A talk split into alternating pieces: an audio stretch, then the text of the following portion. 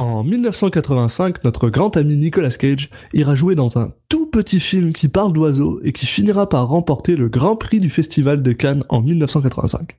Bienvenue dans Citizen Cage. Cop car! Uh-huh. I couldn't think of a more horrible job if I wanted to. And you have to do it.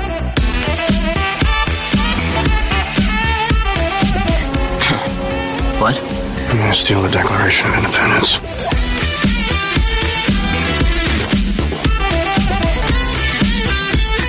Put the bunny back in the box.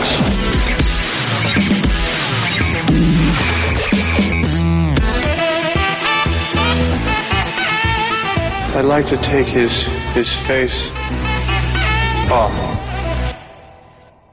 Je suis Alexis Duclos, comme toujours accompagné par Julien Asunsao. Salut Alexis. Vous écoutez Citizen Cage, le podcast dans lequel deux gars ont décidé de regarder les 90 films et plus de Nicolas Cage parce qu'on avait envie de parler de cinéma. Comme toujours, on enregistre l'intro avant de voir les films parce qu'on avait envie de faire les originaux et qu'on veut voir si notre mémoire est pas à chier. Et alors, accrochez-vous à votre siège parce qu'aujourd'hui, c'est Birdie. Oui, Birdie, donc film américain de 1984 réalisé par Alan Parker avec Matthew Modine, John Harkins et euh, bien sûr notre Nicolas Cage à nous dans les rôles principaux. Donc pour revenir sur sur l'histoire euh, rapidement, c'est l'histoire de, donc, de deux amis d'enfance qui qui reviennent de la guerre du Vietnam et qui bah comme on s'en doute, euh, ont été euh, profondément marqués. On a d'un côté Birdie qui lui entame un long séjour à l'hôpital, pas de blessure grave, mais il est plongé dans un mutisme.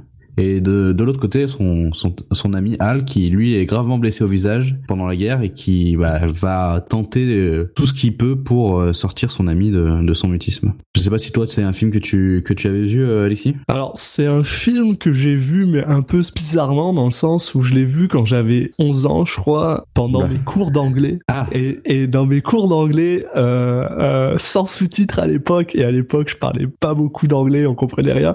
Donc autant te dire que j'ai rien au film et que je m'en souviens pas spécialement. Mais il y a des trucs que je me souviens. Je me souviens qu'il était beau, je me souviens qu'il m'avait touché, on va dire, avec son image, avec sa cinématographie. Mais alors le reste, je me souviens, mais de rien. Bah moi je me souviens que c'est pas un film que tu montres à des gamins de 10 ans surtout. Enfin, enfin, moi je je, je, je, je l'ai vu il y a plus récemment donc euh, donc j'ai quand même en mémoire euh, bah, certaines scènes et il y en a qui sont bah, qui sont très dures quand même. hein. Bah de toute façon rien qu'en rien qu'en en racontant le, le synopsis on se doute bien que bon un film qui traite sur les des des horreurs de la guerre et de ce que ça peut laisser comme trace euh, sur les gens euh, bon Ouais, non, euh, c'est pas vraiment euh, sûr que c'était la bonne chose à montrer à des enfants.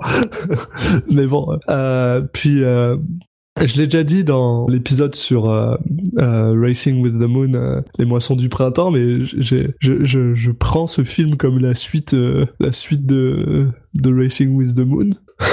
qui lui-même euh, qui, qui lui-même est la suite de Best of Time Exactement. Il y avait Nicolas Cage qui avait peur de partir à la guerre, Nicolas Cage qui part à la guerre et Nicolas Cage qui revient de la guerre. C'est bon par la contre il- trilogie. euh, Il est parti pour la Seconde Guerre mondiale et puis il revient de la guerre du Vietnam. Donc le mec, il a fait la guerre a été longue. Pour lui. La guerre a été longue pour Nicolas Cage. Sinon, euh, un peu plus sérieusement, si on revient sur notre ami Nicolas Cage, ben, il me semble que c'est un des personnages principaux, si je me souviens bien, donc quand même beaucoup de screen Bah, il y a time. assez peu de personnages au final. Oui. Euh, oui, c'est ça. Puis c'est quand même très dramatique, donc c'est un, un bon moyen pour lui ben, de flexer son côté dramatique. Bah, je pense que c'est- doit être l'acteur qui a le plus de, de temps à l'écran parce que bah, son il y en a pas mal aussi pour euh, pour son ami, mais vu qu'il est qu'il parle au final assez peu, vu le vu le synopsis, Ouais. c'est surtout euh, Nicolas Cage qui va pouvoir se mettre en avant. hein. Donc ouais, de mémoire, moi c'était une, une performance marquante de la carrière de Cage. Ce dont je m'en souviens aussi, c'est voilà des quelques scènes qui sont qui sont très marquantes. euh, justement visuellement euh, qui vont assez loin euh, pour euh, bah, montrer les certains horreurs parce que ça, ça fonctionne sous, sous forme de flashback. Donc euh, et puis voilà, globalement un très bon souvenir. euh, donc euh, je suis assez assez content d'avoir l'occasion de le revoir. Mais pareil pour moi, je me, je c'est ça, j'ai j'ai très très peu de souvenirs de ce film. Tout ce que je me rappelle, c'est de quelques shots absolument iconiques, puis de- d'une certaine ambiance assez malaisante au final. Ça fait longtemps que j'ai envie de revoir ce film, puis du coup, ça me fait vraiment très très plaisir bah, qu'on ait l'opportunité de le faire. Et bah écoute, on est parti. On est parti. What's so great about their fucking world anyway? We'll just stay here and keep the hell out of it. I don't have to go get these bandages off. You see, I figured out what you're doing, Bertie. You're right. We should just hide out and not talk with anybody. And every so often, go crazy and run up the wall and spit and throw shit at them like a loony across the hall. Yeah, yeah that's what we can do. That's what we can do. Et on est de retour après avoir vu Birdie. Revu. Ouais. Revu. Mais, mais revu, ouais. Je pense que je vais revenir légèrement là-dessus parce que Oui, tu as quelque chose à nous avouer. Ouais, ouais, ouais, je pense, je, je pense que mes, mes souvenirs sont un peu bizarres parce que si j'ai vu ce film en cours d'anglais, je pense que mon prof était un psychopathe. Étonnamment, même pas juste à cause de la, de la violence parce que bah, le, le film est violent mais pas tant que ça, mais c'est surtout parce que genre les mecs passent, enfin surtout Birdie, là, Birdie passe la moitié du temps à poil dans le film, donc euh, je serais quand même étonné qu'il ait montré ça à des enfants de 10 ans. Par contre, je suis pas étonné que moi j'ai regardé ça tout seul dans mon coin euh, sur euh, sur le câble ou je sais pas quoi parce que c'est bien mon genre et que j'en ai peut-être parlé ensuite dans un cours d'anglais et que c'est pour ça que je m'en rappelle comme ça. Mais euh, mais voilà. Donc euh, mea culpa là-dessus. Oh, tu comprends mon étonnement. euh. je, je le comprends un peu mieux, ouais. Ah. Étonnant. Bon, bref. Euh, mais en tout cas, oui, clairement, j'avais vu ce film-là. Je me rappelle bien de certaines scènes. Je me rappelle bien surtout de la première scène en fait. On va commencer comme d'hab avec un petit déroulé. Et cette première scène dont je me rappelle bien, c'est euh, Matthew Modine qui joue Birdie, qui est dans un dans un hôpital psychiatrique dans les années euh, 70. Euh, bah, euh, je sais plus, mais en tout cas, c'est au retour, c'est peu après la fin de la guerre du Vietnam. Ouais, bah dans les années 60 alors, dans les 70. voilà. C'est pas, c'est pas dans les années 90. Non, après la guerre du Vietnam. Euh, bah, ou pendant même, je pense c'est plutôt même pendant, pas tout à fait Oui. après, bah bref. Dans les années 70, où il regarde euh, à l'extérieur de, de, de, de la fenêtre, pendant qu'on entend euh, la voix de notre ami Nicolas Cage très très rapidement, qui lui demande si euh, Birdie est OK. Et tout d'un coup, on voit, on, on coupe, et là on voit un gars qui se fait euh, transporter dans un dans un hôpital euh, militaire, qui a euh, des bandages sur la face, et ça nous prend vraiment pas longtemps avant de se rendre compte que ben c'est notre ami euh, Nicolas Cage. Et je pense que c'est le premier film qu'on voit où il est présent aussi rapidement. J'ai cru dire, c'est le premier film qu'on voit où il a des bandages. Euh, oui, bah, en même temps, c'est pas, c'est pas si, Ah oui. bah, il va, il va habituel comme, euh, comme rôle. Mais effectivement, euh, bah, en fait, comme, peut-être comme Valley Girl ou en tout, ces films où, où c'est clairement euh, un des personnages principaux. Oui, très C'est une des, une des deux, deux têtes d'affiche. Il n'y a pas tant de personnages que ça. On va vraiment suivre euh, bah, euh, la vie de ces deux personnages par des flashbacks et puis ce qu'ils sont devenus à leur retour de la guerre du Vietnam. Donc euh, Al, qui est donc Nicolas Cage, bah, est un petit peu très stressé par rapport au fait que sa face a, été reconstruite. Euh, on apprend très très rapidement que euh, Al a été appelé par un médecin, euh, par le médecin de Birdie, pour euh, qu'il puisse rencontrer Birdie à l'hôpital psychiatrique parce qu'ils espèrent que la présence de Al va faire revenir des souvenirs à Birdie qui est maintenant catatonique. Enfin, qui, qui est dans, plongé dans le mutisme en tout cas. Oui, mais il mange pas non plus, il bouge à moyen, il se met juste à poil, puis il regarde dehors, quoi. Il est pas, il est pas en grande forme quoi. Donc on, on voit Nicolas Cage donc qui, qui, qui prend le train et euh, il pense à Birdie. Donc soudainement on a un flashback de quand Cage était plus jeune, sauf qu'il a absolument pas l'air plus jeune. Oui, après c'est pas, c'est pas des, c'est pas 10-15 ans avant. Hein. Il remonte pas tant que ça, que ça. Donc c'est pas illogique qu'il ait pas tant vieilli que ça. Ce qui m'a très surpris, c'est qu'on le voit qu'il est en train de jouer au baseball avec tous des enfants qui ont genre Oui. tous l'air d'avoir 12 ans et lui il en a l'air d'en avoir genre 18, Oui, oui, par contre, ça, oui. 19. Et ça c'était bizarre. Donc en gros, très très rapidement, ce qui se passe, c'est qu'il joue au, au baseball, puis euh, il, dé- il envoie la balle chez la voisine, qui est en fait la mère, bah, les parents de Birdie. Et euh, la mère de Birdie déteste les balles de baseball apparemment. On va l'apprendre, euh, ça, c'est récurrent dans, dans, dans le film. Ouais, on a tous cette euh, voisine chiante euh, chez qui il fallait absolument pas envoyer. Bah nous, c'est pas trop la balle, les balles de baseball en, en France, mais le ballon de foot, euh, voilà, il fallait pas l'envoyer là-bas parce que je savais qu'il allait pas revenir. C'est, d'ailleurs, c'est un truc que j'ai jamais compris euh, pourquoi pourquoi ces gens étaient comme ça. Mais bon, bref. Pourquoi vous aimez pas le fun, les vieux? Bref. Donc elle décide de garder la balle et bien sûr Nicolas Cage est euh, est vraiment euh, très très chiant et il finit par observer Birdie qui est un autre garçon de son âge euh, tout seul dans un arbre. Voilà, première Voilà, rencontre entre lui et Birdie. On se dit, on se doute que c'est un peu, voilà, c'est un pas très, euh, Il pas très sociable, il est pas très intégré euh, aux, aux gens de son âge. Son, il a pas forcément le même délire que d'aller jouer euh, au baseball, euh, peut-être plus renfermé sur lui-même. Et donc là, on a une, on a une petite coupure où euh, le frère de Hal, qui s'appelle Mario, vient lui demander un petit peu plus tard, vient parler au, au gars bizarre qui est donc Birdie, parce que il pense que Birdie lui a volé son couteau. Donc Nicolas Cage va parler avec Birdie et lui dit ouais, euh, Ouais, il va lui tenter une petite technique pour re- re- récupérer le couteau. Il lui dit euh, ah, tu peux me prêter ton couteau, euh, j'ai une écharde. Je crois que c'est ça qu'il lui dit. Et l'autre, il, gentiment, bah il lui, il lui file son couteau quoi. Bah, il, il se dit bon, c'est un peu bizarre de, enfin c'est un peu inquiétant, mais il lui file quand même. Et là, il lui dit euh, voilà, est-ce que c'est c'est bien ton couteau? Il demande ça à son frère. Il lui dit oui oui oui. Et il y a une espèce de, euh, enfin d'incompréhension où euh, où il l'accuse d'être un voleur. L'autre veut récupérer son couteau. euh, Il y a une espèce de petite euh, de jeu du chat à la souris où il se court un peu après. euh, on se rend compte que Birdie au final euh, il s'en sort pas trop mal. Il est assez même la classe, ouais.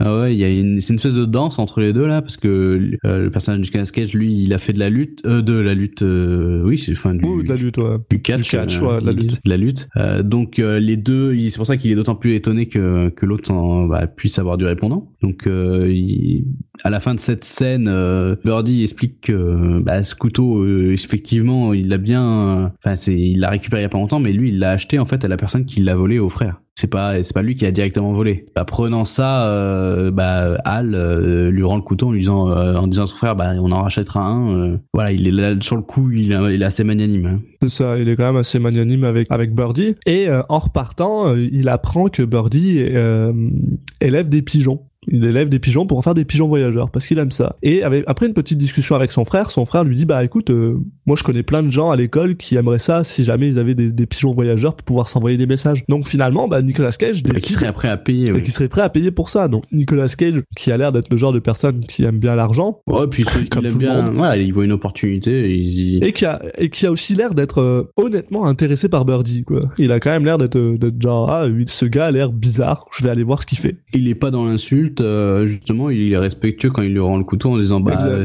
lui, il, est, euh, il a payé, il, il- enfin, il, il voulait pas ça, il est, voilà, il- c'est pas le genre qui va l'insulter en le, le traitant de, de taré, de mec bizarre, non, non, euh, au final, ils vont devenir assez rapidement amis, en fait. Vraiment très rapidement Oui, d'ailleurs. il y a un petit montage, Juste, juste après voilà, on les voit, euh, ils montent euh, euh, donc ils sont à Philadelphia, donc ils montent en dessous du métro pour récupérer des des pigeons qui sont sur les sur les barres en métal en dessous des métros. Là. Mm, mm, Sur la structure métallique, euh, Les structures métalliques, voilà, ça c'est super dangereux. Ils sont là, donc on voit un petit montage de eux qui essayent d'attraper des pigeons. Tout d'un coup, c'est des, c'est les meilleurs potes du monde. Ils sont en train de faire du vélo. Ils construisent une cabane dans, le, dans, dans les arbres pour mettre les pigeons dedans. On sait pas vraiment pourquoi ils deviennent des, des, des aussi bons potes si rapidement, mais ça a l'air d'être le cas. Donc ils arrivent à entraîner des pigeons. Ils sont, ils sont refaits. En En fait, mon pote. il, il y a un peu, euh, il y aura le cas avec autre chose plus tard.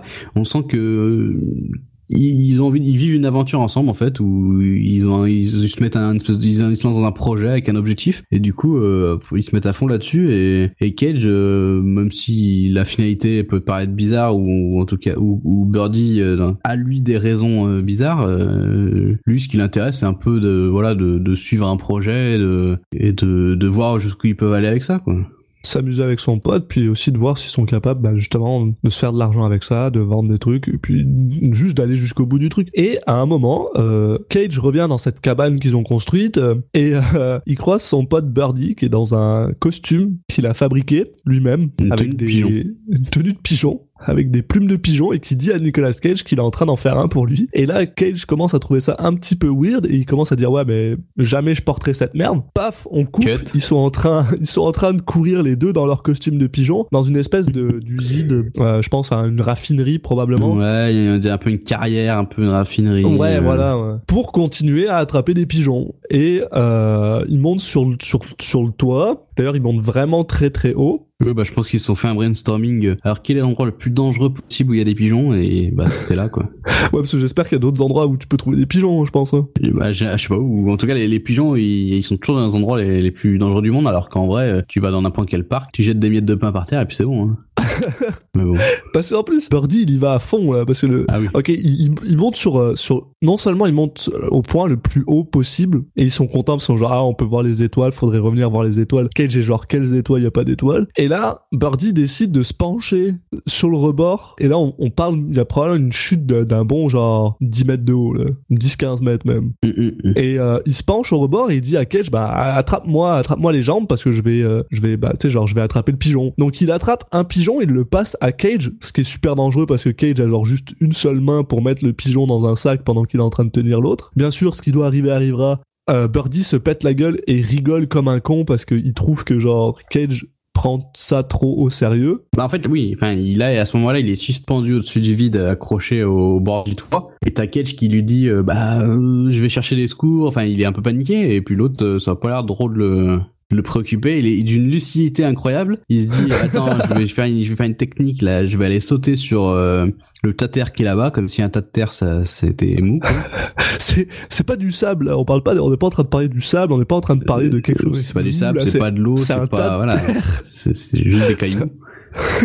mais bon après tu me Non, diras bah, c'est peut-être c'est pas le- des cailloux non plus, c'est de la terre, mais c'est de la terre meuble. C'est Ouais. tassé, c'est pas. Bon, c'était, il avait pas forcément beaucoup mieux à faire, mais en tout cas, il fait un joli plongeon, euh, euh, saut acrobatique retourné triple axel. Avec un ouais un, un ralenti où on le voit voler pendant que genre Nicolas Cage est en train de courir pour essayer de le rattraper avant qu'il tombe. Bien sûr, il y arrive pas. Et l'autre tombe sur son dos, complètement genre. Euh, complètement détruit. Euh, Cage le prend dans ses bras, puis on voit genre que t'es genre il y a du sang dans la bouche de, de, de Birdie, il va vraiment pas bien. Et là il y a la police qui arrive. Cette scène est assez marrante parce qu'en fait, ils, donc ils ont filmé le, la personne qui, enfin, ou le, mannequin sûrement qui fait un, qui fait un salto dans les airs et tombe. Et je sais pas, ils étaient tellement contents et ça a dû leur coûter peut-être de l'argent qu'il, en fait, il la monte 4-5 fois la scène avec des angles différents. Un peu comme quand t'as, voilà, ton money shot euh, qui t'a coûté super cher à faire et que du coup, bah, t'es obligé de rentabiliser ou quand t'as fait exploser une voiture et que tu te bam, dis, euh, bam, bam. Et en fait, et le, du coup, ça fait que on a l'impression que Cage a le temps de descendre avant qu'il touche le sol. mais pas du tout. Alors que Parce bah, que ça moi, c'est marche ça, t'as pas comme l'impression qu'il tombe vie. pendant 5 minutes, alors qu'en fait, ça prend 20 secondes, puis qu'il est détruit s'il avait couru un peu plus vite, il aurait pu le rattraper. C'est vrai. Mais, Mais mais ouais, t'as ce petit montage tout pourri. Et donc, voilà, ils se font arrêter par la police parce que, bah, Bah, ils se sont introduits illégalement euh, dans une propriété privée. et là, on revient dans les années 70, on revient dans le re- on retour dans le présent des années 70, Ou 60. et, Ou on sait pas. bah, je pense 70, là. Euh, tu sais, après Woodstock, quoi, clairement. Et Woodstock, c'est en 69, donc. Ça se Donc tient. 70. Euh, Cage est venu voir donc Birdie à l'hôpital. Il, a- il arrive enfin à l'hôpital et là le médecin euh, de Birdie, qui est donc un psychiatre, euh, qui est aussi un, un major dans dans l'armée, qui est un major de l'armée américaine, Voilà, c'est un hôpital de l'armée. demande à Cage s'il trouve que Birdie bah, a l'air normal. À ce quoi il lui dit bah non. il- le mec est genre à- il est accroupi par terre, il regarde dans le vide, il, il dit rien. Non non, il ressemble pas à son pote. quoi. Ouais, il lui dit c'est vous le médecin, non? Enfin, C'est jamais rassurant quand t'as le médecin qui te fait venir et qui te demande de- de- d'éta- d'établir un, un diagnostic. Et euh, donc voilà, il finit par discuter un peu avec le médecin dans sa dans sa dans son bureau. Il lui montre des euh, des photos de Birdie euh, euh, et lui demande s'il était déjà bizarre avant la guerre. Alors et c'est là qu'on apprend plus ou moins que Cage et Birdie s'étaient pas vus depuis quand même un bout de temps. Donc ils sont probablement pas vus pendant la guerre. Oui. Et euh, euh, je pense que Cage pensait que Birdie était mort parce que ben il avait eu cette histoire comme quoi euh, on apprendra plus tard. Mais donc il est quand même super heureux de revoir son, son pote. Et là, on, on a Cage qui dit son premier mensonge parce qu'il lui dit que non, euh, Ca- Birdie était pas du tout bizarre euh, avant la guerre. Que genre, ah, ils étaient juste des jeunes à Philadelphia et que à Philadelphie, bah, faut être un peu taré, quoi, pour, euh, pour survivre. Donc, euh, genre, porter des costumes de, de pigeons, quoi. Là aussi, on apprend un petit peu plus parce que ça reste un médecin, euh, un psychiatre euh, de, de, de l'armée. Donc, bien sûr, euh, Nicolas Cage fait partie de l'armée. Il lui demande euh, un petit peu plus, lui, comment est-ce qu'il se sent parce que voilà, Nicolas Cage a une, une mâchoire en métal, que en gros, s'il se prend un coup de poing, il peut mourir. oui, lui aussi a, reçu- a vécu une, une- Un traumatisme. ouais. Donc voilà, il lui demande si voilà. Et euh, finalement, euh, le médecin demande à, à Cage d'aller voir Birdie dans sa cellule. Et donc Cage se retrouve face à face avec son ancien ami. Et Cage, lui, il est pas tout à fait sûr de ce qui se passe. Il pense que son son pote est en train de faker tout ça bah, pour pas retourner à la guerre. Ah, je, je sais pas s'il y pense vraiment, mais en tout cas, il dit, il dit un peu ça pour se rassurer. On dit, ça, serait quand même le, le la chose la plus la, la plus facile à, à, inverser surtout. Il se dit, Oui. bah, si le mec a juste fait semblant, euh, voilà, il a juste il a juste à s'arrêter et, et puis c'est bon, tout va bien.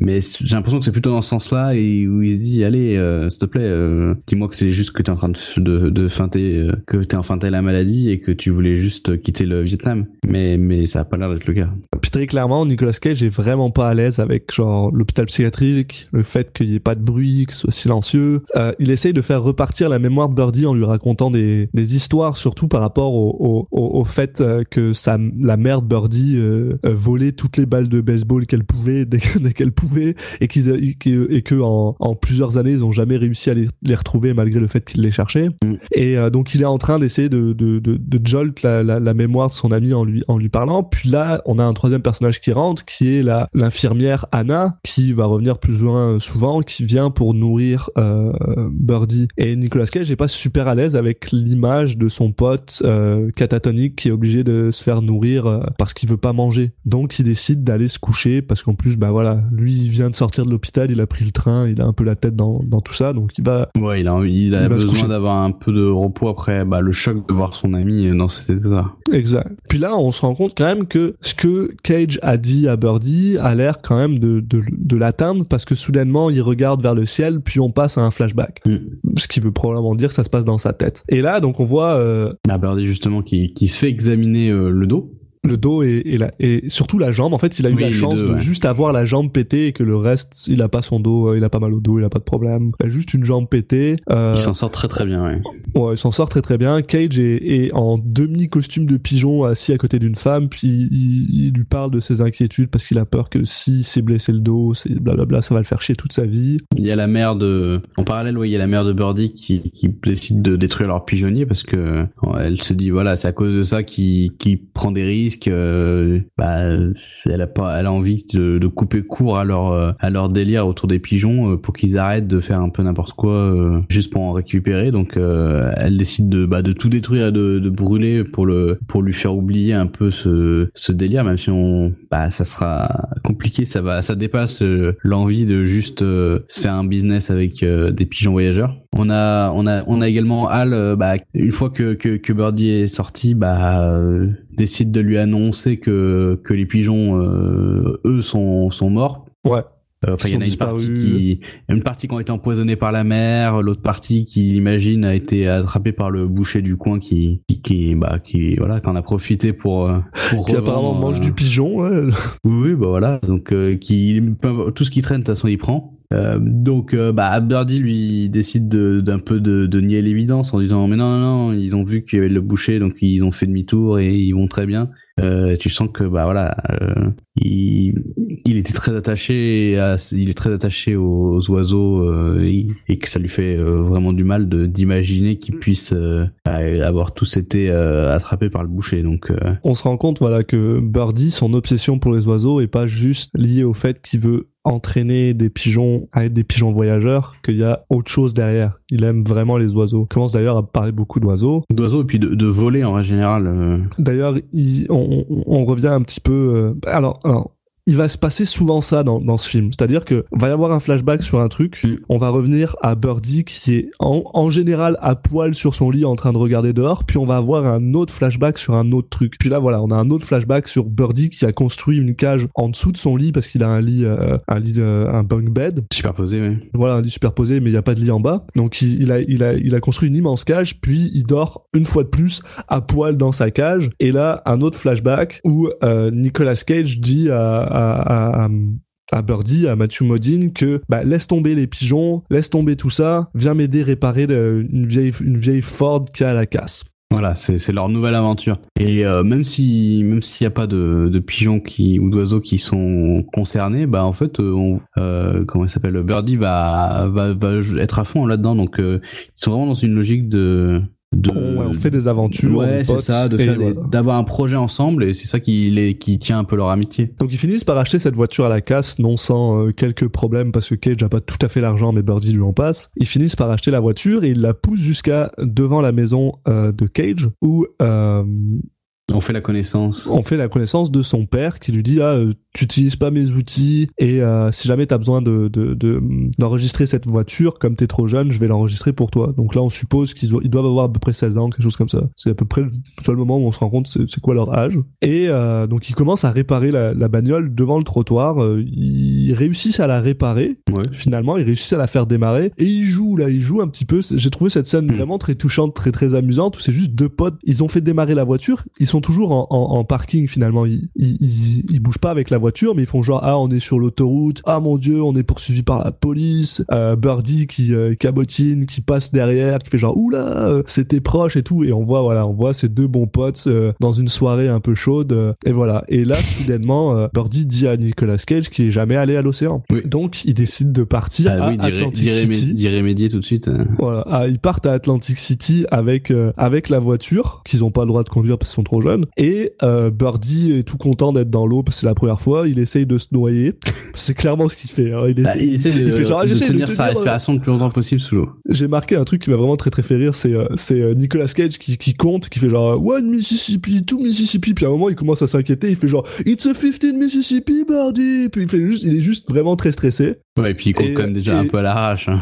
Et on apprend que Nicolas Cage sait pas nager. Et parce qu'il le dit, voilà, c'est juste pas nager. Ouais, bah, je pensais que ça de servirait. gens à cette époque aussi. euh. Je pensais que ça servirait plus tard dans le film, ça sert à rien. Non, d'ailleurs, cette scène se coupe de manière assez. euh, Ouais. Il est super inquiet, l'autre est sous l'eau, puis ça coupe, ils sont sur des montagnes russes. C'est ça. Et alors, il y a, il y a Cage qui est devant avec deux filles, puis il y a Birdie qui est derrière, qui est pas tout à fait assis, pas tout à fait debout, genre il est un peu crouché, puis qui genre euh, balance ses bras comme si c'était un oiseau pour voler. Et t'as Cage qui fait genre arrête de, euh, fais, fais pas quelque chose de bizarre. Bien honnêtement avec toi là, je, pendant deux secondes j'ai cru qu'il allait encore sauter du euh, du, euh, du truc genre pendant un moment, mais non, il saute pas. En tout cas, il kiffe, euh, il, kiffe vraiment le- l'expérience parce que c'est ce qui, comme quand il avait quand il avait sauté en fait de de l'usine déjà, il avait il expliquait à Cage qu'il avait ressenti senti un petit peu voler pendant un moment. Bah là, ça, ça doit ça lui fait la même sensation en fait. Il, il a un peu l'impression de de voler quand quand il est quand il est sur les montagnes russes qui sont en train de descendre d'un coup. Donc euh, il il adore il aime beaucoup l'expérience. Et, euh, et donc là, voilà, ils finissent de, ils sortent de la, de, de- du, du roller coaster, ils commencent à, à emmener. euh, Cage est toujours avec ses deux mêmes filles. Birdie est tout seul, mais il en a clairement rien à foutre et il marche un peu sur le, sur la jetée de, de, de- d'Atlantic City et ils finissent par euh, voir des trucs à droite à gauche et ils finissent par voir un mec dans un, un aquarium qui euh, apparemment peut respirer sous l'eau. Ouais. Et Birdie est fasciné par ce gars-là. Tous les autres sont genre ah euh, c'est forcément une fraude. Et Birdie est fasciné par ce gars-là parce que bah il, il vient de trouver une personne qui est devenue un poisson. Ouais, moi ça m'intrigue, j'ai envie de savoir comment il fait parce que ils expliquent pas comment il fait pour respirer, c'est ils disent que ça fait 4 minutes qu'il est sous l'eau. euh. Ouais. J'aimerais bien avoir l'explication parce que c'est vrai que t'as un peu tu je vois pas trop comment ça peut marcher mais Je sais pas non plus. Il a peut-être un câble derrière, je sais pas quoi, qui, qui rentre dans sa bouche, j'en sais rien. bah ouais, mais tu la vois ça bouge donc euh... je sais pas, ça m'a ça m'a ça m'intrigue, ça m'empêche de dormir. Arrêtons tout. On va arrêter ce, ce, ce podcast maintenant et on va juste faire un podcast sur euh, c'est quoi le. Bah, on va, on va la- appeler Alan Parker tout de suite. Ah, c'est ça. Allô Alan. euh, non mais voilà, on voit que que, Birdie est fasciné par ça euh, et que lui il est déçu parce que lui il arrive à tenir sa respiration que que quelques mi qu'une minute ou pour l'instant puis à force de s'entraîner après il parlera de deux minutes quelque chose euh. Et là, soudainement, on coupe une fois de plus. Et, euh, il est euh, assis à côté d'une des deux filles avec qui Cage était. Il est en train de retenir sa respiration et justement, comme tu dis, il lui explique sa frustration face au fait qu'il peut retenir sa respiration que quelques secondes. Là, on a on a le droit à une scène qui me fait absolument rire où t'as euh, Cage qui est littéralement en train de, de baiser avec avec la deuxième fille juste à côté, mais vraiment juste à côté là. Il y a pas, euh, il est à 3 mètres de Birdie pendant que Birdie est en train de parler d'oiseaux avec, euh, bah, oui, il parle, il me semble, qu'il parle de n'importe quoi ouais, en fait. ouais. En fait, elle lui demande s'il fait du sport et je il, il explique. euh, Elle essaye, elle essaye vraiment de genre bah, d'interagir avec lui, puis lui il est vraiment genre ah non, euh, mais il a un peu des problèmes là, clairement. Ouais, alors elle essaye vraiment, elle essaye un peu quoi, parce que Bah, elle essaye un peu. dès quoi, qu'elle mais- voit que bon, c'est pas un- quelqu'un de de classique, euh, elle pète un cap comme si d'un coup ça devenait un mec dangereux. euh, Bon. Et voilà, donc elle se lève, puis elle commence à aller, euh, à, à- à- aller dire à Nicolas Cage et, sa, et son ami qui sont en train de coucher ensemble juste devant eux, fait quand c'est que vous avez fini, moi je veux partir, moi je m'en vais, je vais dans ma voiture, allez viens, je m'en vais. Donc là, bah bien sûr la fille, euh, bah comme probablement que c'est l'autre qui l'a conduite, bah elle est obligée de partir. Et on a le droit à un magnifique euh, gros plan sur Nicolas Cage qui se retourne vers Birdie avec genre la tête euh, en mode déception complète, genre qu'est-ce que tu me fais mon gars? Pourquoi tu me fais ça? Une fois encore, ça recoupe, il, il refait jour soudainement, ils sont en train de marcher sur la plage et euh, il commence à parler de nichon parce que euh, Birdie comprend pas vraiment pas c'est quoi genre L'intérêt très clairement on apprend que ce mec est probablement asexué ou quelque chose comme ça que ça l'intéresse pas puis c'est tout à fait c'est tout à fait normal mais Cage lui arrive pas à comprendre ça il lui dit non mais c'est pas c'est pas juste ça c'est genre c'est c'est bon en gros il, lui fait il lui fait un magnifique euh, euh, plaidoyer pour les pour euh, pour les saints et euh, soudainement il y a la police qui arrive et qui les arrête parce que ben c'est à vous la Ford là-bas? Ah mais vous avez pas le droit de la conduire. Donc ils se retrouvent dans une prison à Atlantic City et ils sont obligés d'attendre les parents de, de Nicolas Cage. Ben parce que euh, la voiture est euh, enregistrée au nom du père. Mm. Et bien sûr, quand le père arrive, euh, bah ça Ouais. se passe pas bien pour Nicolas Ouais. Al, il, déjà, il sait qu'il va, il sait qu'il va en prendre une, quoi. Parce que même quand il est dans la cellule, il explique que lui, bon, au final, il est pas si mal dans la cellule qu'il, qu'il est pas si content de voir son père arriver. Il sait que, voilà, qu'il, qu'il va s'en prendre une. Et ça loupe pas. D'ailleurs, petite scène qui m'a fait Oui. rire où euh, il, il marche, il marche pour euh, retourner jusqu'à la voiture euh, qu'ils ont volée finalement, parce qu'ils ont volé la voiture qui est techniquement pas à eux, même si c'est la leur. Et au moment où il ouvre la porte pour laisser rentrer Al, il lui met une claque dans la face et euh, on- voit Nicolas Cage qui monte derrière à côté de à côté de Birdie et puis qui commence à chialer. Et c'était enfin, c'est une scène qui m'a fait rire pendant que le père essaye de démarrer la voiture et qui galère. Il galère et puis t'as Birdie qui sort une phrase euh, complètement, euh, complètement improbable à ce moment-là où tout le monde est un peu dégoûté de la vie et lui, il leur demande si, s'il pense à ce que pensent les oiseaux des fois. Enfin, alors qu'il y a un gros silence. Il lui, il lui demande est-ce que tu penses que, comment comment nous euh, nous, nous voient les les oiseaux qui passent au-dessus de nous en ce moment? Puis les jeux sont genre ta gueule! Donc voilà puis là on revient euh, dans les années 70 On revient au présent, ouais. ouais on revient au présent et Cage hurle un peu sur Birdie il commence à être un peu frustré parce que bah il lui parle pas il lui dit écoute euh, est-ce que ça va encore être un moment où je me parle tout seul euh, euh, voilà. Et là il lui dit ah ça y est finalement t'es devenu un oiseau pour de vrai t'es juste comme ça et puis tu tu fais plus rien et c'est pour ça qu'il se pose de cette manière. Puis voilà, et c'est tout. Et là, on repasse dans un flashback. Oui, on a Birdie qui, bah, qui rend visite à, une femme qui a l'air passionnée d'oiseaux. On sait pas trop exactement ce que c'est cet endroit, mais en fait, euh, bah, elle a une, une sorte de volière où il y a plein d'oiseaux qui sont en liberté, et puis elle a euh, un, un monsieur qui est, qui est sourd, qui, qui, qui aime bien passer du temps ici, une autre Qui personne. enfin, souffle dans un oiseau. Ouais. oui, J'ai pas compris ce qu'il faisait, mais bon. je sais pas, j'ai le, je sais pas si au début je croyais qu'il essayait de le réanimer, enfin bon, je sais pas. ouais, moi aussi. Bon, en gros, euh, voilà, d'autres gens qui sont passionnés d'oiseaux, et là ils tombent, euh, bah ils tombent amoureux entre guillemets du d'un d'un d'un canari qui Perta. qui euh, bah qui est un peu euh, à la base on a l'impression qu'il est venu pour chercher euh, un, oiseau qui puisse se reproduire, mais finalement euh, il voit il voit cet oiseau un peu foufou qui vole dans tous les sens, qui a l'air habituellement farouche, mais qui qui se pose quand même sur sa sur sa main, donc comme s'il l'avait un petit peu déjà adopté, donc il décide de repartir avec celui-là. Et là, encore une fois, un autre flashback, un autre, une autre coupure, puis on apprend Nicolas Cage est en train d'aider Birdie avec une espèce de contraption bizarre avec des ailes et à le porter et là il lui dit ouais ouais mon père il a revendu la voiture euh, je vais je vais je te donnerai l'argent euh, euh, sois pas fâché mais Birdie est vraiment fâché parce que c'est le principe pour le principe c'était sa voiture c'était pas à lui de la vendre Bah, plus que sa voiture, c'était leur voiture. C'était leur voiture. C'était, ça c'est aussi un symbole de leur amitié, donc c'est un peu ça qui les fait C'est ça. chier. Et, et donc, ben, Birdie décide vraiment de d'aller parler au père de, de Nicolas Cage et lui mais gueule dessus complet. Birdie gueule sur le père à Cage en disant c'était pas à vous de vendre la voiture,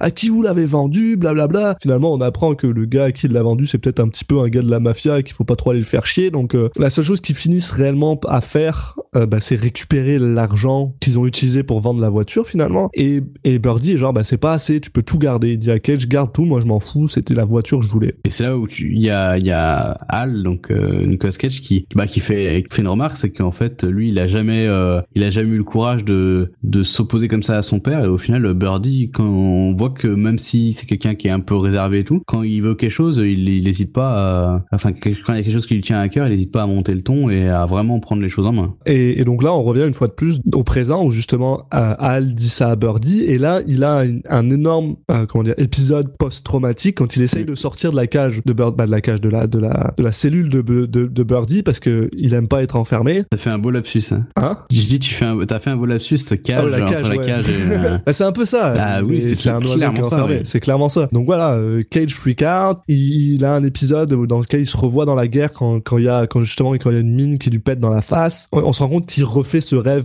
plusieurs fois. Puis là, il se réveille en pleine nuit. Il est en train de pleurer tout simplement. Et, euh, et donc là, on coupe et euh, Cage est en train de se faire interroger par un gars qui prend des infos sur lui pour le pour le major. Et ben Cage a un peu peur parce qu'il a l'impression que bah, il commence à être un peu bah, peut-être qu'il est en train de... c'est lui qui se fait analyser. C'est pas vrai mais peut-être que Cage le prend un peu comme ça. Bah c'est ça, euh, il dit pourquoi il pose toutes ces questions sur moi, euh, moi je suis pas fou, euh, c'est ça. Euh, c'est pas à moi, c'est pas de moi qu'il faut se préoccuper là. Euh, Lui il a vraiment que le le sort de Birdie en tête et, et justement on a le le médecin qui finit par le, lui dire de le rejoindre dans le bureau, puis qui va au final le menacer, il va lui dire euh, si t'as pas de résultat rapidement, euh, tu sais euh, tout le monde n'a pas le droit au traitement que lui a le droit. euh, puis surtout euh, les gens les gens comme ça sans traitement ils peuvent euh, bah, finir par juste mourir c'est ça, donc en gros il le menace un peu de le laisser crever. Et je pense qu'il y a aussi le fait que le, le, le docteur se rend compte que parce que c'est la deuxième fois parce que au début il lui a demandé est-ce que Birdie était crazy avant? Hmm. Cage lui a dit non là il lui demande c'est quoi qui s'est passé avec la voiture? Ouais, ils sont Ah, c'est un malentendu avec mon papa. Il, il, il- peut-être que le médecin sent qu'il lui cache des choses et qu'il est genre oh euh, te fous pas de ma gueule là j'essaye d'aider ton pote. Dis-moi la vérité genre. Après une fois de plus on coupe et là il y a Nicolas Cage qui est en train de manger de manger de donner à manger à Birdie qui semble se laisser faire. Mm. Donc on a l'impression qu'il y a une espèce de, de petite évolution. Bah, qui reconnaît en fait euh, qu'il a un peu rec- reconnu son, son ami en fait euh, parce que on apprend on nous dit au début du film que qu'il laisse personne le, le nourrir à part euh, la nurse ça. donc Anna mais là donc euh, c'est d'autant plus étonnant bah, qu'il accepte aussi bien de, de se faire nourrir par euh, Nicolas Cage Et donc, euh, euh, il essaie une fois de plus, il essaie de lui parler, mais ça marche pas vraiment. Et là, donc voilà, on a un de retour un flashback. Là, on a, en Birdie, on apprend vraiment qu'il a une grosse passion pour les oiseaux parce qu'il est en train de faire une présentation devant sa classe sur comment les oiseaux volent, c'est quoi les plumes, machin, tout en faisant voler une espèce de d'oiseau en papier mécanique ouais, qui flotte tout seul et que tout le monde semble être absolument genre fasciné plus par l'oiseau en papier que parce que euh, Birdie dit alors que genre c'est super passionnant ce qu'il raconte. Moi j'étais à fond dedans plus que euh, son amour pour les oiseaux on a quand même l'impression que c'est quand même quelqu'un de très intelligent qui est crafty ouais, qui est capable de faire des choses de, de fabriquer des trucs attends ils ont quand même construit une, une cabane dans un dans un arbre sans sans aucune aide là. Bah oui, ils ont réussi savent, à euh, adresser des pigeons, Ouais, à ouais. réparer une voiture. euh, Enfin, il y a quand même pas mal de choses. Hein. Depuis le début du film, euh, les mecs sont débrouillards, quoi. Et donc là, sa, sa, sa machine euh, rentre dans, dans le mur, tout le monde rigole, puis va la chercher, et là il se rend compte qu'il y a une, une fille qui semble ne pas être... euh, bah, elle le trouve charmant, quoi. Elle le trouve charmant, puis euh, finalement ils sortent de la classe, euh, Cage lui dit ah, euh, ouais... euh, Oui, il l'a remarqué aussi. Et là il lui dit ah, euh, où est-ce que tu vas, tu viens manger? Il fait non, non, je vais aller voir mon père. Et là on apprend que son père, en fait, est le, est le janitor, le le le l'homme à Le tout faire de- concierge, de, de le- l'école, oui. finalement, le concierge de l'école, et il va le voir pendant qu'il est en train de pelleter du euh, du euh, du charbon dans la dans la dans le furnace de la de, de l'école. Et là il commence à lui parler parce qu'il lui dit moi ce que je veux c'est acheter un autre canari euh, pour bah, justement pouvoir faire euh,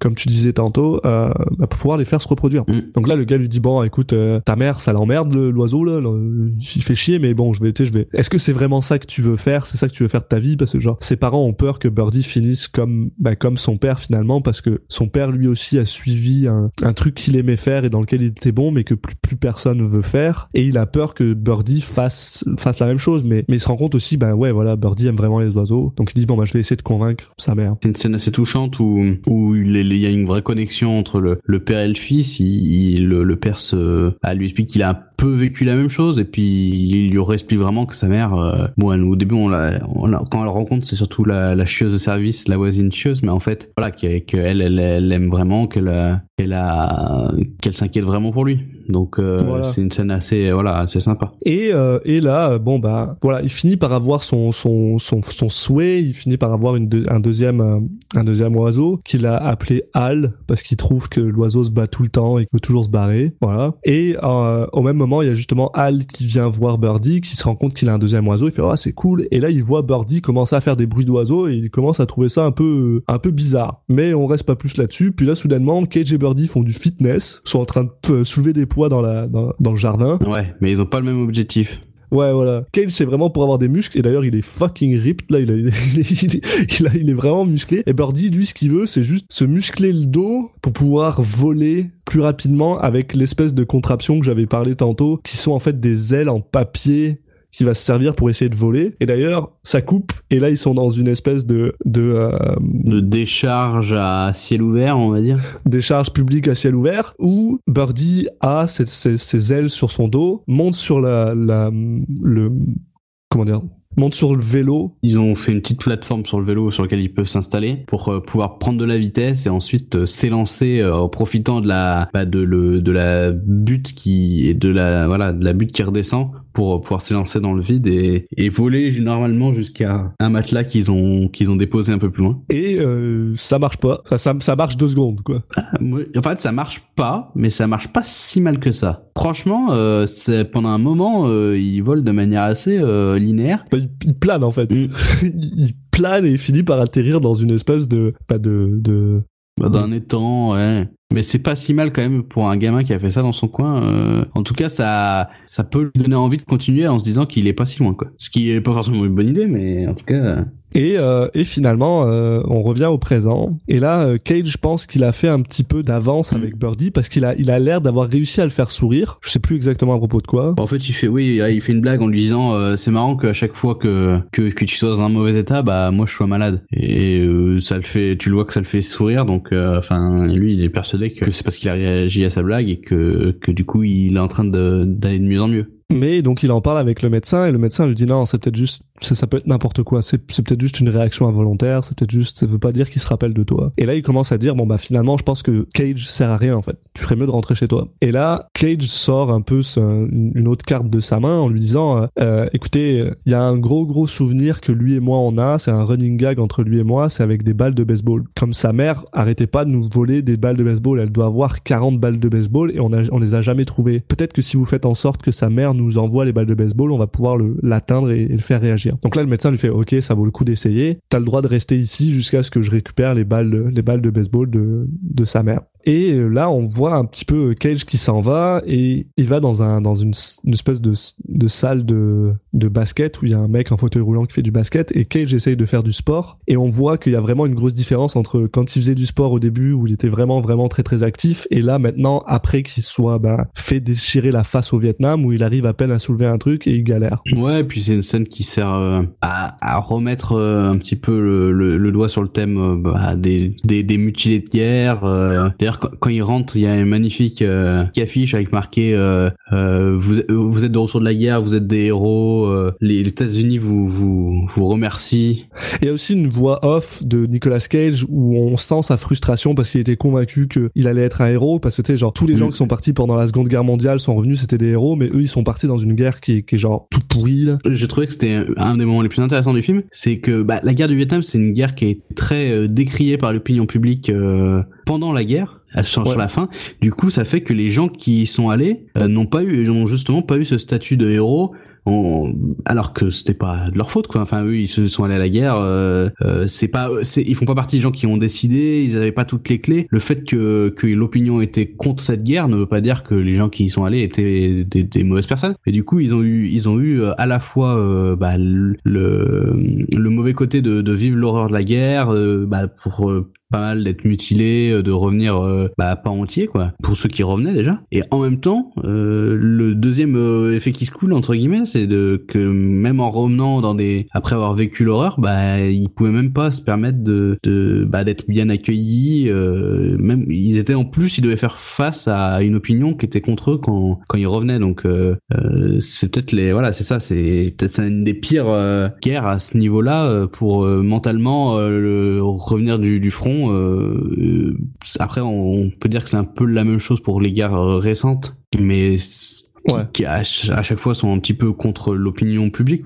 enfin, en tout cas une, une partie de l'opinion publique. Donc, euh, mais c'est la première qui est, qui est un peu dans ce dans ce dans ce cas-là. Et d'ailleurs, dans le film, on a justement euh, cette question qui revient souvent, qui est souvent posée par le médecin en question, qui a- où, où il arrête pas de demander est-ce que l'armée américaine t'a bien traité? Et il arrête pas à plus ou moins esquiver la réponse en disant oui, je trouve qu'elle m'a pas maltraité, mais en même temps, t'es genre On voit qu'il a pas confiance spécialement au, au, au- au major, donc il se dit euh, si je lui dis non, euh, je sais pas si c'est une bonne idée. Donc euh, il y a un peu ça aussi. C'est ça. Peut-être que je vais pas avoir ma pension. Mm. sais, Genre. Mais enfin bref. Donc euh, voilà. En fait, on revient, euh, on revient euh, dans, dans un dans un flashback où euh, ben Cage et Birdie enlèvent des chiens pour faire de l'argent. Parce que voilà ils veulent ils veulent une nouvelle aventure ils veulent se faire de l'argent. Et ils sont avec un gars qui lui son job c'est de ramasser les chiens errants. Et il dit que c'est voilà c'est ça donne un service à la ville. Et là on a on a euh, deux petites euh, scénettes euh, coup sur coup où ils essayent de ramasser des chiens euh, à droite à gauche sous fond de musique euh, baila baila Oui. Qui, qui arrive deux fois. Et donc ils essayent d'attraper des pauvres chiens. D'ailleurs c'est la scène avec les chiens la, la genre tu vois tellement que les chiens ils sont juste refaits d'être là. Et t'as juste des t'as juste des bruits genre de chiens méchants qui grognent sont... tu, et tu vois la tête du chien il est juste tout content tout heureux t'es genre ok Cette gars. scène, elle est très, elle est très très drôle parce qu'il y a le, le mec justement qui dit, euh, il y a un tout petit chien qui a l'air tout gentil au milieu et il dit c'est leur leader. Je vais m'en et occuper il n'arrive pas et tout. Enfin, c'est c'est une scène qui est volontairement humoristique, hein. Mais, Oui, très mais, clairement, euh, c'est vrai que ça casse un peu le ton, mais c'est sympa. euh, ça, voilà, ça, ça permet de pas toujours être que dans la noirceur. euh. Alors, en général, les flashbacks euh, sont Oui. souvent, euh, pas tous, mais sont souvent, euh, voilà, c'est un peu le, on se rappelle des temps où tout ce, voilà, où on était heureux, où on n'avait pas de, on, pas de préoccupation sur, euh, sur qu'est-ce que je vais faire de ma vie maintenant. euh. Puis c'est surtout bien accueilli après justement le, le monologue Mm. très euh, lourd sur la guerre du Vietnam juste avant. Donc c'est quand même pas mal. Et donc voilà, ils, ar- ils arrêtent ces chiens et ils, ils commencent à partir pour les emmener quelque part, on sait pas encore. Puis là il y a un gars qui est genre, Eh, vous avez mon chien dans votre dans votre truc, commence à, à essayer de ramer le, le camion avec sa voiture. Il rentre dedans, il fait, ouais, qu'est-ce que tu veux, qu'est-ce que tu fais, grand malade, arrête de nous de nous rentrer dedans. Puis le gars il fait, ouais, euh, vous avez mon chien derrière, euh, machin. Et t'as Birdie qui fait, ouais, mais si si à son chien derrière, euh, Bah, faut lui rendre, oui. rends lui quoi. Et l'autre fait genre non, je vais pas faire ça, je suis juste arrivé, gros connard. Et le truc où ils sont juste arrivés, c'est quoi? Bah c'est un abattoir Ouais. pour euh, faire de la viande. Donc en fait, le mec vend des chiens euh, errants à ces gars-là qui tuent des chevaux et qui tuent n'importe quoi pour faire de la bouffe. T'as même de la bouche pour chien en fait, ce qu'il explique. Ou de la bouffe pour tout, ouais. Donc voilà. c'est à dire que bah ça les dégoûte quoi de savoir euh, encore plus que voilà ils peuvent faire de la bouffe pour chien donc les chiens vont manger eux-mêmes de- du chien enfin c'est donc là voyant ça ils décident de bah, de, de libérer les chiens de il y a Birdie qui saute sur le justement le le le, Le- le qui conducteur là, le là, chien. qui qui en plus qui a une, masse corporelle assez imposante. Donc euh, c'est assez marrant de c'est un peu une bradie qui saute dessus mais mais au final ils arrivent à s'en sortir ils arrivent à, libérer puis à partir en courant C'est ça. Et, et là, euh, donc on revient dans le présent et après avoir parlé de chien, bah on parle de chat. Et euh, Birdie est, a une soudainement, une- il est en train de se faire euh, se faire euh, laver par euh, par Anna. Et là, Cage lui dit, commence à lui hurler dessus en lui disant ils vont me renvoyer chez moi. Euh, ça va, c'est voilà, on, on va on va pas, faut faut que tu réagisses maintenant. Et là, euh, Birdie a soudainement la vision d'un chat qui a en fait, euh, quand il était jeune, il y avait un chat chez lui qui est monté dans sa chambre puis qui a bouffé euh, un des deux oiseaux qui a bouffé Al en fait, l'oiseau Al. Heureusement, il avait eu le temps de faire son son travail et il y avait des des œufs qui étaient qui étaient sur le point d'arriver mais mais voilà il a perdu un oiseau il le il, il le prend il le vit vraiment très très mal Ah, euh, L'oiseau, je suis pas sûr qu'il soit mort parce que euh, sur la fin de la scène, il se remet à bouger. Donc, euh, je... si si il est il- parce attends que c'est euh, après. Est-ce qu'il meurt pas dans un deuxième temps?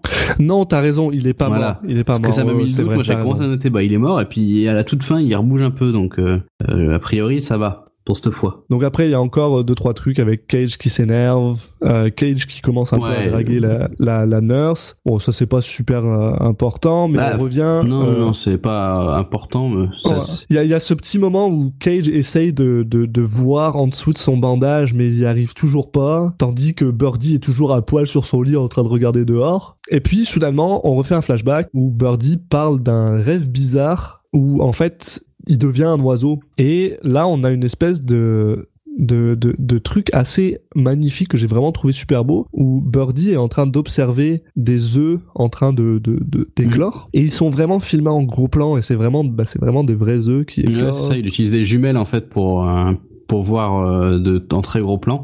Et c'est un spectacle vraiment, qui, le, vraiment bah, qui le saisit quoi. Parce que de voir euh, arriver à la vie ces ces, ces oiseaux c'est des êtres voilà qui il admire euh, euh, le plus. Exact. Et soudainement, on apprend que Birdie est obligé d'aller à une prom.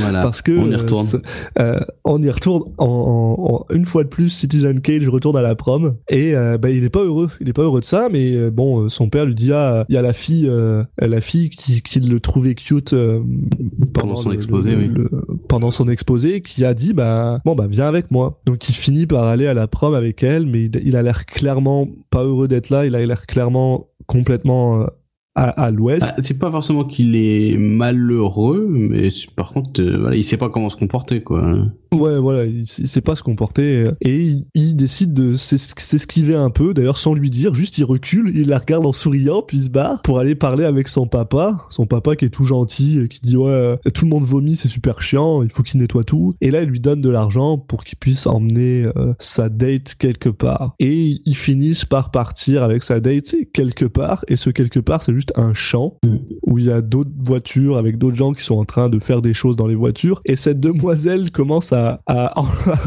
c'est une des scènes qui m'a le plus fait rire du film parce que euh, ok elle enlève son soutien-gorge parce qu'elle veut bah, qu'il se passe quelque chose avec Birdie même si elle aussi elle a l'air un peu euh, elle a pas l'air de savoir comment ça se passe non plus ce genre de choses C'est un peu ça, et puis elle lui dit une, phrase qui est un peu qui est, qui est assez bizarre, c'est qu'elle lui dit euh, bon bah je sais que tu voulais pas trop y aller avec moi à la soirée, mais bon euh, euh, tu as t'as quand même été gentil de venir et d'être d'être gentil avec moi, donc maintenant je te laisse savoir ce que tu veux. Sauf que lui, Mais lui, il veut pas ça. veut, quoi. et donc, elle enlève son soutien-gorge, puis tout ce qu'il fait, c'est genre... il, il, il prend ses seins, mais genre, il appuie dessus comme un klaxon deux fois, Bah, en fait, il de chaque veut- côté. Il y a Cage qui lui a expliqué pourquoi c'était bien, donc il veut Ouais. tester, mais bon, Il ça veut a pas l'air de... mais et il a un petit sourire niais puis il est juste genre ok Bon, bah, voilà. c'est voilà. et du coup elle se rhabille au, au début je pense qu'elle pense que c'est elle le problème mais finalement elle se rend compte que bah c'est peut-être peut-être juste Birdie qui est asexué puis qu'il est pas genre son cerveau marche pas comme ça là. et, et...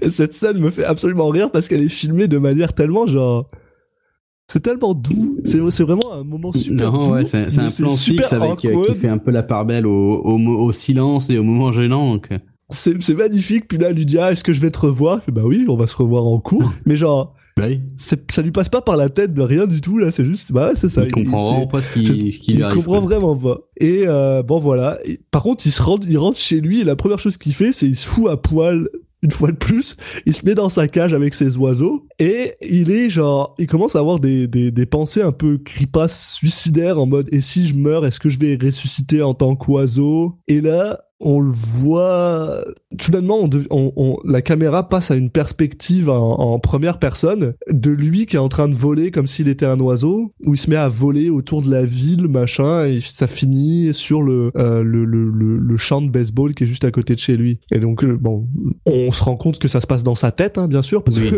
je pense pas qu'il vole vraiment mais Mais voilà, on voit que ça progresse, quoi. Puis là, on a, on a un petit, euh, on revient au présent soudainement où euh, Cage retourne nourrir Birdie, il s'excuse de s'être énervé parce qu'il est juste, bah, il est juste frustré, il veut, il, a pas envie que on lui enlève son pote, c'est son, son meilleur ami, c'est ça, fait partie de sa vie, euh, tu vois, il, il, il a juste pas envie de le perdre. Birdie réagit toujours pas, mais il lui demande genre vraiment, il lui dit, il faut, faut que tu faut que tu reviennes, faut que tu reviennes. Et soudainement, Cage a un peu genre, bah, il- une fois de plus, il a, il a un flashback sur le Vietnam. Euh, et on apprend aussi un petit peu plus, euh, voilà, bon, voilà, une fois de plus, il y a une, il y a une bombe, on, on comprend ce qui se passe. Et là, Cage est vraiment perturbé.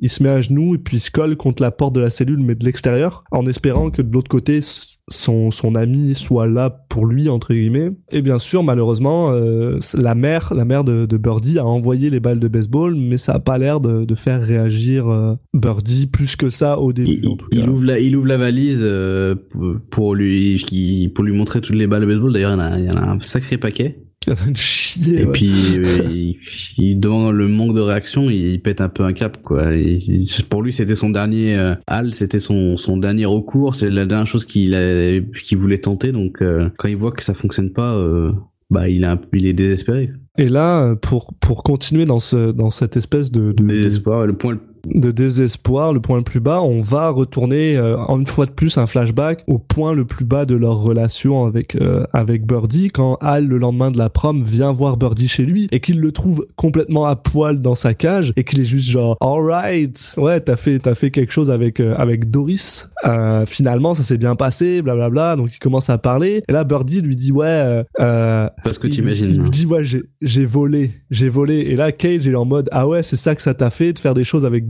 Avec euh, avec Doris. Mais en fait non non il lui dit non j'ai volé dans ma tête. Dans ma tête je me suis envolé. Et là Cage commence à dire mais c'est vraiment trop bizarre ce truc là faut que tu reviennes faut que t'arrêtes de penser à ça. C'est vraiment vraiment vraiment bizarre. Et là il s'énerve vraiment sur euh, sur Birdie et il s'en va. Et soudainement on a un, flashback où on voit euh, Nicolas Cage qui est dans la rue en costume bah, de de soldat qui s'en va prendre le bus pour partir à la guerre. Et on voit Birdie qui le regarde donc de, de, de, cette fenêtre et il y a Perta, le premier oiseau qu'il a, qui s'enfuit par la fenêtre et qui s'envole. Et là, euh, Birdie lui demande de revenir, il hurle. On voit euh, qui justement remonte la rue jusqu'à Nicolas Cage puis qu'elle revient. Et comme tous les oiseaux, essaye de revenir par l'endroit où il est parti. Malheureusement, la fenêtre est fermée, elle est entrouverte, donc pas assez d'espace pour que l'oiseau revienne. Donc il rentre dans la fenêtre et elle finit par mourir. Mm. Et Birdie, bah voilà, est, est dévasté. euh, non seulement il est dévasté et c'est assez drôle parce que bah c'est assez drôle. Non, c'est pas drôle, mais c'est vraiment bien monté de la manière, c'est-à-dire que là, il est dans le point le plus bas Mm. de sa de son enfance et on coupe justement sur un flashback de Birdie au Vietnam dans le point le plus bas de sa vie tout court où il est juste déjà mal en point dans un hélico où il est déjà plein de sang et il est en train de hurler comme pas possible et cet hélico finit par s'écraser et c'est lui le seul euh, le seul survivant donc il est recouvert de sang il y a un hélico il y a des cadavres autour de lui Ah oui, bah, mais c'est pas fini c'est un véritable charnier euh, fumant. euh, c'est c'est c'est la horrible. scène du, du film, je dirais. Enfin, c'est vraiment la scène qui est ultra marquante. Il est en train d'hurler, il est vraiment mal en point, et en plus à côté de ça, bah il y a un, un avion qui vient poser du napalm juste à côté de lui, donc ça pète, ça pète vraiment juste à côté de Mm. lui, puis il hurle, il hurle, il hurle, et là on se rend compte de c'est quoi finalement le traumatisme qui l'a rendu dans cet état euh, là. Et on a un magnifique plan que j'ai absolument adoré, un travelling où justement de dessus de la de la de la de, de, cette de cette de ce charnier finalement où on commence à s'éloigner à s'éloigner et on revient dans justement dans la forêt luxuriante du Vietnam et on passe de quelque chose où c'est vraiment immonde, horrible la guerre à c'est la nature, absolument magnifique. Mm. D'ailleurs, euh, premier plan qu'on voit de, de l'hélicoptère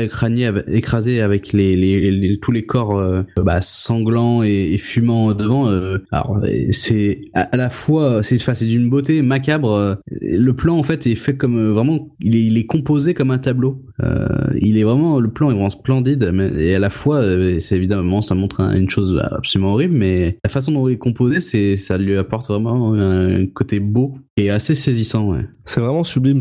Personnellement, c'est vraiment un film sublime. Pour ça, là, il y a pas à chier. Et on revient dans le présent des années 70 et finalement, Birdie semble être choqué par quelque chose parce qu'on le voit pleurer. Il est dans les bras de, de Et Cage lui dit qu'il le laissera pas partir. Il y a Anna qui les rejoint, mais ils sont ils sont juste dans les bras l'un de l'autre parce qu'elle lui dit qu'il faut que Cage s'en s'en aille finalement, mais Cage dit non, il veut pas partir, il partira pas. Euh, il commence à partir dans un monologue absolument formidable sur le fait que la guerre leur a pris le meilleur d'eux-mêmes, leur a pris genre toutes les choses qui les rendaient uniques. C'est absolument plein d'émotions, c'est juste, c'est magnifique. Et soudainement, on a Birdie qui réagit pour la première fois et qui lui dit juste que t'es rempli de merde, mec. You're just full of shit. Phrase qu'il avait déjà dit un peu plus tôt dans le film. Il lui avait dit plutôt quand euh, il essayait de, de, de récupérer la voiture euh, en allant parler à son père parce que Cage avait peur d'aller parler à son père. Il lui disait t'es juste full of shit. Moi je vais aller lui parler, tu vois. Et Al est juste malade parce que genre bordel il a parlé.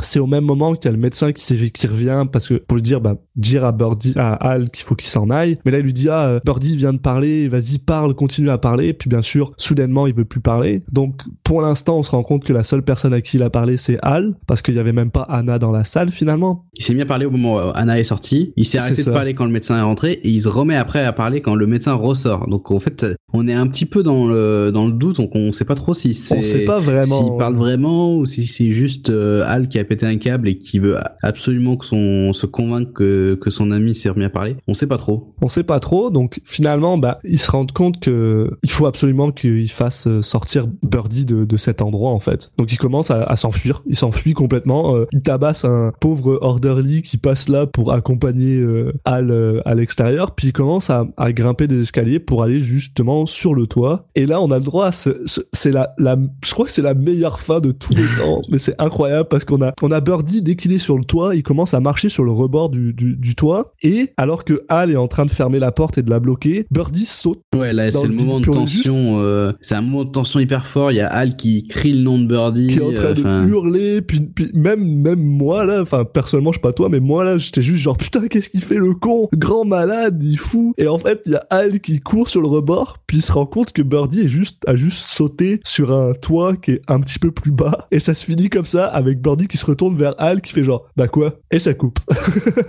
ouais, et surtout qu'en plus, la manière dont il saute, euh, il prend de l'élan et il saute il d'une saute, façon, c'est pas comme ça que tu fais quand tu veux juste aller dans le toit qui est un peu plus bas. Donc, euh, puis je me, je me rappelais pas du tout de cette fin.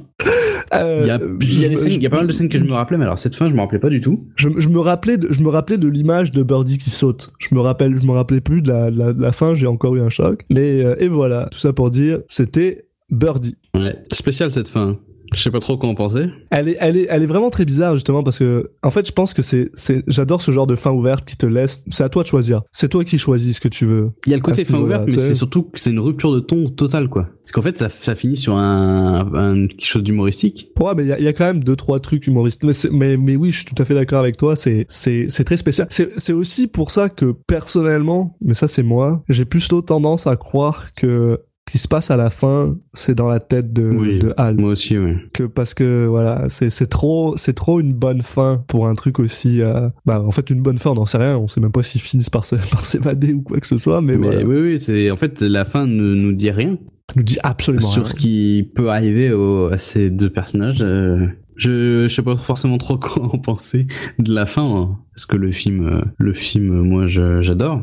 Le beaucoup ce film est exceptionnel. Je suis j'ai j'ai toujours été déjà personnellement euh, j'aime beaucoup euh, j'aime beaucoup Alan Parker. J'aime beaucoup le, le réalisateur de ce film Alan Parker qui est aussi euh, qui est un, un gars qui a eu euh, plusieurs Oscars euh, pour des films comme Mississippi Burning euh, euh, Midnight Express de ce genre de choses. Il a il a c'est c'est un gars qui qui a, qui a quand même un œil qui est quand même qui est quand même bien. Puis ce film est beau, man. Ce film est beau. Il est, il est. C'est c'est assez drôle parce que tu vois, euh, la semaine, la, la, la fois dernière, on a parlé de de, de de de de Cotton Club, qui est un film qui finalement dans sa structure est pas forcément mieux parce que parce que la structure de Birdie c'est pareil. C'est on passe de flashback à un autre truc, on revient, on repart, on revient, on repart. Mais au moins il est déjà un peu plus concentré sur la guerre du Vietnam et sur ce gars qui est vraiment très bizarre. Oui, le, il sait ce qu'il veut dire. Il a peu, il a pas tant de personnages que ça. Mais il y a aussi le fait que c'est genre, c'est, c'est onirique, ça passe de l'un à l'autre sans aucun, aucun mal. C'est, c'est, c'est fou, Il y, là, on il y a souvent une logique de transition entre le flashback et ce qui est le présent quand même. Donc euh, ça permet d'avoir un fil aussi qui est pas totalement, même s'il y en a quelques-uns qui qui, qui sont euh, différents de ce qui se passe, mais mais de toute façon vu que c'est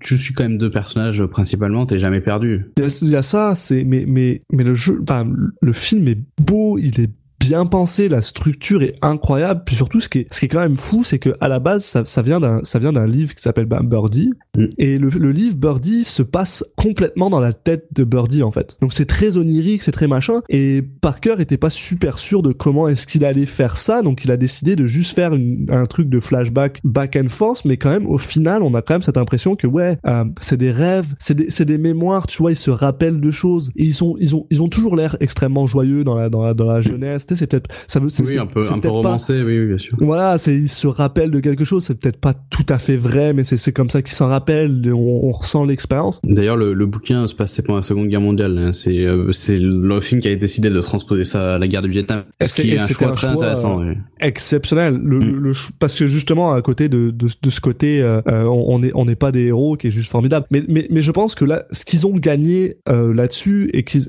qu'ils ont perdu avec World War II par exemple, c'est que à aucun moment dans le film on nous, on nous montre que Birdie et, euh, et Cage veulent aller à la guerre. Et je pense que c'est plus facile. Bah d'ailleurs, on voit pas euh, Birdie aller à la guerre. Non, c'est ça. et on, le les voit quitte, pas, il y a on juste qui y va tout seul et c'est tout. C'est ça. Et je pense que c'est plus facile, c'est, c'est, ça aurait été plus facile dans un setting de, de Seconde Guerre mondiale où justement, bah, tu sais, euh, oui, faut aller, faut aller sauver les, faut aller sauver les gens des nazis. Tu sais, c'est, c'est un message fort. Alors que là, déjà, déjà à l'époque, pendant la guerre, même au début de la guerre, il y avait déjà des protestes. Bah, ça participe un peu justement à ce thème-là de bah, des gens qui au final qu'ils sont allés dans une guerre qu'ils comprenaient pas quoi.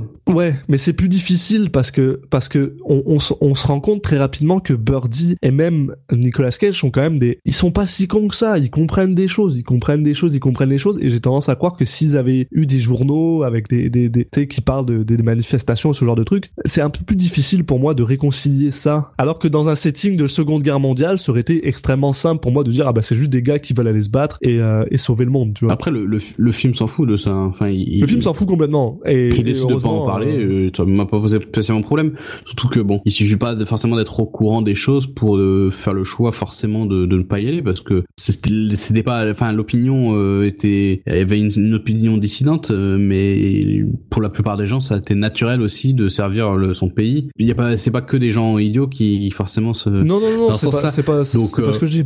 Oui, j'ai bien compris. Mais bon, euh, ça me paraît pas, euh, même en ayant, en s'ayant attaché au personnage, en, en connaissance sur eux, il y a pas rien qui indique forcément que que c'est bizarre qu'ils soient, qu'ils aient fait le choix de partir à la guerre. En tout cas, pour le cas de Cage, euh, le, le, le personnage Birdie, on peut s'imaginer qu'il qu'il l'a suivi son ami en fait, qu'il était plutôt dans cette logique-là. pour, pour Birdie, c'est vraiment très bizarre. Mais c'est pas du tout expliqué. C'est- En dehors Mais du fait que pas. bah voilà, il a il perd, il voit son ami partir, euh, il perd son oiseau. Est-ce que voilà, il a décidé peut-être juste d'y aller pour suivre son ami. On n'a pas de, mais c'est sûr que euh, il y est pas allé dans la logique de, a priori, enfin ça me paraît très bizarre qu'il soit allé dans la logique de servir son pays ou de de, de faire la guerre contre tel peuple. Enfin, moi j'ai moi je me suis imaginé, en fait du coup vu que le, le film ne dit rien là-dessus, je me suis imaginé que voilà, il faisait ça pour aller rejoindre euh, Hal. Je me, moi, je me suis même demandé si euh, Al était pas parti justement parce que bah, il avait perdu son amitié et que c'était genre difficile de rester là et qu'il avait une, une porte de sortie pour aller justement ailleurs Ouais, je sais pas trop parce qu'en en fait, euh, le, la, le moment où il y a un peu cette amitié qui se casse, c'est le moment où en fait il était déjà en train de, de dire au revoir avant de partir à la guerre. Que ouais c'est un peu bizarre Donc je pense pas que ce soit forcément ça, mais mais c'est peut-être juste voilà, il y est allé sans de manière euh, automatique, sans forcément réfléchir à, à ce que ça impliquait derrière. c'est vrai qu'il faut reconnaître que c'est pas forcément super important dans le film Non. en tant que tel donc c'est pas grave et et par contre là là on va on va revenir un peu sur les deux acteurs genre Modine et surtout Cage parce qu'on parle de Cage mais mon mon dieu que genre waouh genre Ah bah les deux sont sont excellents. ouais. sont exceptionnels. Puis ce qui est assez drôle, c'est qu'il faut savoir que Matthew Modine, à la base, il avait, euh, il avait auditionné pour le rôle de Hal. Et c'est Parker qui a décidé de le caster à Bird- à- en tant que Birdie parce qu'il il trouvait que genre il était plus quiet, il avait cette espèce de côté introverti qui, mar- qui marchait bien. Mm. Et le mec, genre, apparemment, était juste complètement, ben, je sais pas, t'imagines, tu veux être casté comme le second rôle entre guillemets, même si c'est au final ils sont quand même assez Oui. euh, bien bien équilibrés. Puis tu finis par être genre le gars rôle titre, ça doit ça doit être euh, ça doit être fucking weird. Puis surtout comment est-ce que tu travailles ce rôle-là qui est quand même fascinant. Puis pareil genre Nicolas Cage incroyable. Jusque là on l'a vu faire des- on l'a vu faire des films qui ont aucun rapport. Alors oui il a, il a souvent eu des, des films qui parlaient de guerre ou des films qui, qui étaient dedans, mais ses performances étaient pas du tout comme ça. C'est clairement Oui, c'est euh. Je crois Bah, qu'il le dit d'ailleurs que lui, il était complètement terrifié par ça parce qu'il avait jamais fait ça et c'est c'est c'est c'est fou parce qu'il faut qu'il aille dans des endroits émotionnellement que ben qui sont Euh, quand même assez, assez on en parlait un quoi. petit peu lors du dernier épisode où je disais que justement Cage il sortait pas forcément trop de sa zone de confort. Il était un peu toujours dans le même type de rôle, le même type de personnage. Ouais. Là cette fois, euh, il est clairement sorti. Là, et là, il est, il est sorti à fond euh, et, et ça, et ça, ça a bien marché. Là, il y a pas de, il en fait pas trop. Là, il est vraiment euh, dans le juste ton à chaque fois.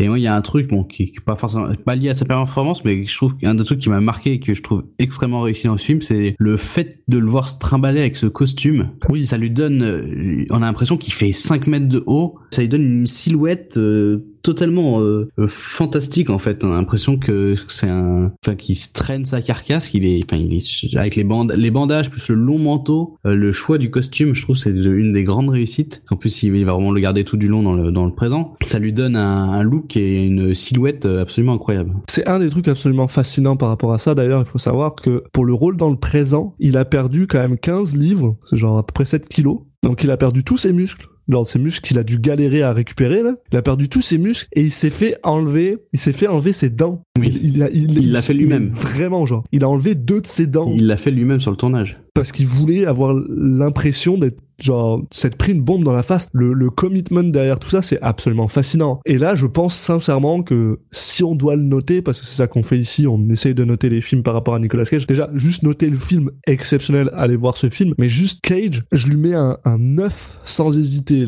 Pour moi, c'est toujours pas top Cage. Là. On n'est pas top Cage, mais on est genre dans un truc où il s'est où c'est où s'est donné à fond, où il a essayé, où, où il est où il est juste. Euh, ça lui arrive de surjouer parfois, ça lui arrive de repartir partir dans ces espèces de, de, de, cabotinage, mais il n'y a pas un seul moment où tu peux pas le comprendre. On comprend d'où ça vient quand il est en, en mode PTSD, ça, ça, ça revient, c'est malade. Quand il est jeune, il est, il est innocent, il est d'une justesse formidable, puis moi je lui donne un 9 sans souci, là. Ouais, bah je vais, je vais pas euh, dévier de, de ton avis là-dessus c'est euh, bah voilà une performance maîtrisée euh, très très maîtrisée et oui c'est pas une performance à la Cage dans où tu, comme tu on peut l'imaginer il a juste juste parfaitement incarné le personnage euh, sans en faire trop euh, dans les accès ou dans les moments justement de où le, personnage perd un peu pied ou euh, bah pète un peu un cap parce que les choses avancent pas même là il, il le fait mais il le fait pas forcément à la Cage quoi.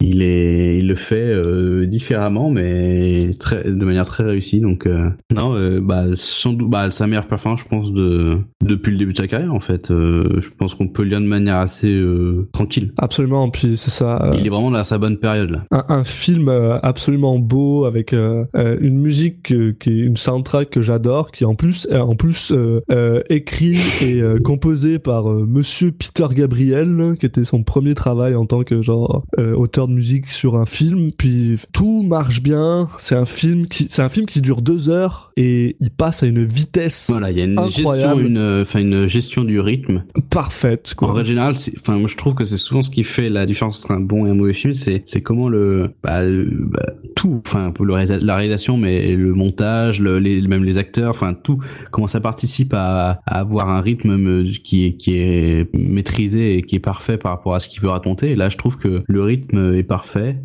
c'est pas un film enfin c'est un film qui reste lent mais euh, en fait euh, les quand les moments sont longs il coupe toujours euh, avant que ce soit trop. Il, il c'est pas il y a jamais un moment où tu dis ah ouais non là c'était trop quoi. Non non il sait toujours comment couper et il coupe pas trop tôt non trop tôt non plus. Le montage est solide puis voilà.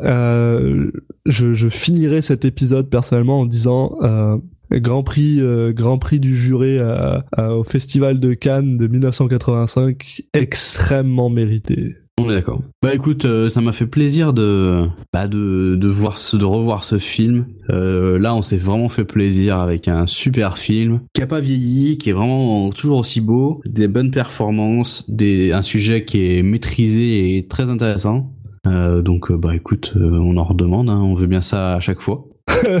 Malheureusement, je suis pas sûr que ça va, ça, ça, ça va Il faut en profiter tant qu'on est dans la bonne période de Cage. je pense aussi. Euh, J'espère que vous qui nous avez écouté, bah vous avez aussi pris du plaisir, euh, voilà, à revoir ce film si vous en avez profité pour revoir ce film, et puis puis à nous nous écouter en parler. Euh, et bah écoutez, euh, il reste plus qu'à vous dire que vous pouvez nous trouver sur Twitter euh, sur le, à l'adresse at euh, Citizen Cage Pod. Vous pouvez nous retrouver sur iTunes, sur toutes euh, toutes vos applications préférées de podcast. Hein. Il suffit de chercher Citizen Cage ou euh, ou cliquer sur le, lien RSS que vous trouverez sur sur notre page Twitter. Et puis bah pour le prochain épisode, on va voir ce que ce que ça va nous nous donner comme émotion. On va voir si on est au même niveau ou pas. Ça sera donc The Boy in Blue de Charles Jarreau. Donc voilà, à la prochaine les gens. À la prochaine et n'oubliez pas, si vous êtes prof d'anglais, ne montrez pas Birdie à vos élèves. Salut à tous.